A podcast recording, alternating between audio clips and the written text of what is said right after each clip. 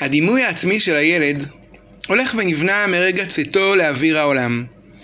מהיותנו ילדים קטנים, אנו קולטים מסרים מהסביבה, מה נחשב טוב ומה רע, מה מוערך ומה דחוי. הסביבה הקרובה, ההורים, גננות, מחנכים, מורים, חברים, כולם קובעים את הסטנדרטים שלפיהם אנו שופטים את תכונותינו ואת עצמנו, נותנים להם ערך חיובי או שלילי. כהורים, נשאל את עצמנו עם איזה דימוי עצמי מסתובב הילד שלנו בעולם. מה הוא רואה כשהוא מסתכל במראה?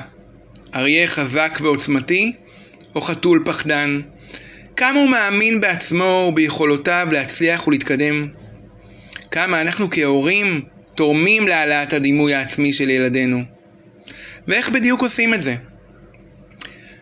הורים יקרים, שלום. שמי קובי קורנפלד, אבא ל5 ילדים, יועץ חינוכי, מנחה הורים ומטפל CBT. בשיחה שלנו היום ננסה לתת כלים כיצד לטפח את הערך העצמי של ילדינו.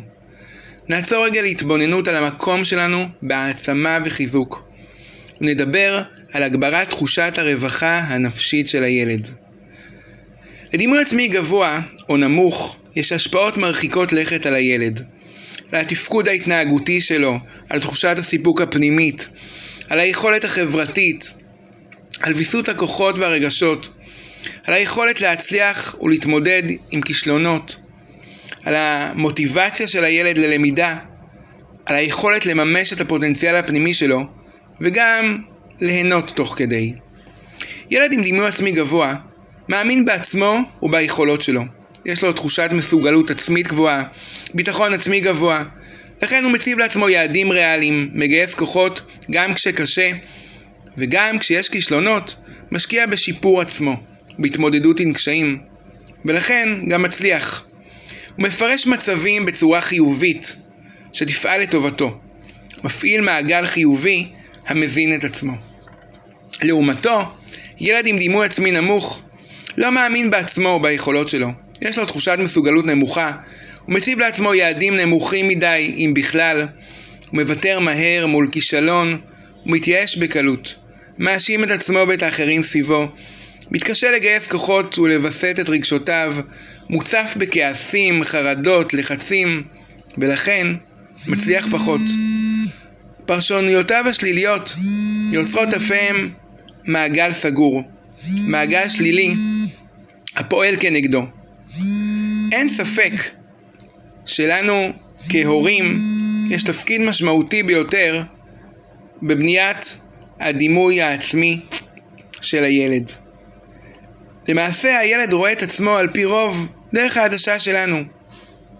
אם כן, באיזה אופן נוכל לסייע בהעלאת הדימוי העצמי של ילדינו? כיצד נוביל אותם לאהבה עצמית מאוזנת? איך נצמיח ילדים מאושרים יותר בדרך אל ההצלחה? הכירו את מודל חם-חם. מודל חם-חם הינו מודל שפיתחה דוקטור נומי אפל לטיפוח תחושת הערך העצמי של הילד. חם-חם הינם ראשי תיבות של 4 המרכיבים של המודל: חיוך, מגע, חיזוק ומחמאה. 2 הרכיבים הראשונים במודל, חיוך ומגע, הם רכיבים לא מילוליים, המאפשרים לילד להרגיש תחושת ביטחון. 2 הרכיבים האחרונים במודל, חיזוק ומחמאה, משלבים בין מסרים מילוליים למסרים לא מילוליים, מאפשרים לילד לחזק התנהגויות חיוביות, להרגיש טוב ביחס התנהגויות אלו, ובמשך הזמן להרגיש טוב ביחס לעצמו. אז כיצד פועל המודל? חיוך. למה חיוך? כי חיוך מרווה את סימונה של הנפש. חיוך הוא הרכיב הלא מילולי החשוב ביותר בקשר הבין אישי. הוא יוצר התניה בין השינוי בהבעת הפנים ובין תחושת ביטחון, וגורם למוח לייצר אנדרופינים, חומרים המפחיתים תחושת כאב פיזי ונפשי ויוצרים תחושת רווחה. כאשר החיוך מותאם לסיטואציה, הוא מאפשר ליצור התניות חיוביות בקשר שלנו עם הסובבים אותנו. על ההורים לחייך אל הילד חיוך מותאם לפחות בשלושה מצבים בתוך המשפחה. רצוי שהחיוך יהיה באופן עקבי, עד כמה שאפשר, בסיטואציות הבאות. 1. כשהילד או ההורה נכנסים הביתה, כשיש מפגש מחודש ביניהם. 2. כשההורה פונה לילד. 3. במענה לילד שפונה אל ההורה.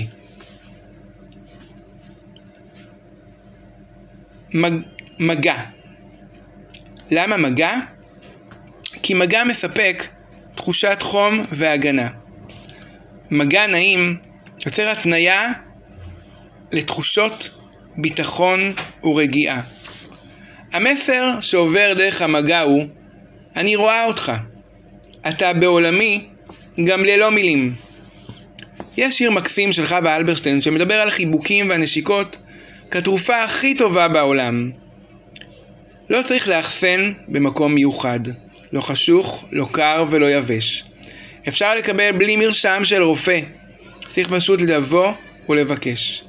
כל שעה נשיקה, כל שעתיים חיבוק. אם נטלת מנת יתר, לא יקרה לך כלום. אין צורך לרוץ לחדר מיון. כל שעה נשיקה, כל שעתיים חיבוק. מגע נעים על האור, חיבוק, נשיקה, ליטוף, מסאז' יש להם אפקט משמעותי בטיפוח הערך העצמי של הילד. אז הנה לכם הרצפט. כל שעה נשיקה, כל שעתיים חיבוק. חיזוק. למה חיזוק? כי חיזוק מראה לנו את הדרך. חיזוק נועד לגרום להתנהגות מסוימת לחזור על עצמה. אם אנחנו רוצים לגרום לילד לאמץ התנהגויות מסוימות, עלינו לחזק אותו על התנהגות בכיוון הרצוי.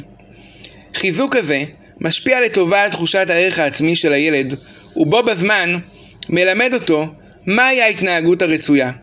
כמו כן, במשך הזמן הילד לומד לחזק את עצמו בעקבות אותה התנהגות רצויה. לדוגמה, כל הכבוד לי שעזרתי לחבר. מאפייני חיזוק מוצלח הם: הוא ענייני, ממוקד, מתאר את ההתנהגות החיובית או את המאמץ והכוונה הטובה, מסמן אותם, נותן להם הכרה, נותן לילד פידבק, היזון חוזר, שהתנהגותו מוערכת וטובה. מילים המשתלבות היטב בחיזוקים הם: ראיתי ש, שמתי לב ש, זה טוב, אתה מוצלח ב, פעלת היטב ב. אחרון חביב, מחמאה. למה מחמאה? כי מחמאה מאפשרת לנו להרגיש שאנחנו קיימים. מחמאה היא העברת מסר חיובי ללא כל קשר להתנהגות. לילדים בעלי הערכה עצמית נמוכה יש נטייה להדוף מחמאות. לכן כדאי לשלב בעברת המסרים החיוביים גם כיצד התכונה, המחווה או ההתנהגות של הילד משפיעה עליי. למשל, אני אוהבת איך שאתה נראה, במקום אתה יפה.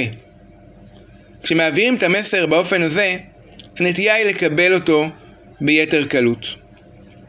שיעורי הבית של ההורים מחמיאים לילד לפחות פעם ביום.